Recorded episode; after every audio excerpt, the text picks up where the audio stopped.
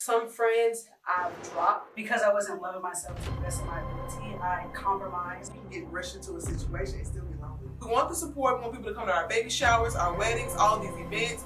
But those day to day, week to week, month to month stuff, like you're not showing up for right. You're not supporting anyone, and you won't support. I don't think I compare per se, but I know what good community is. I don't see how people make it without friends. In every difficult season that I've had, my friends have held me down. Ten out of ten.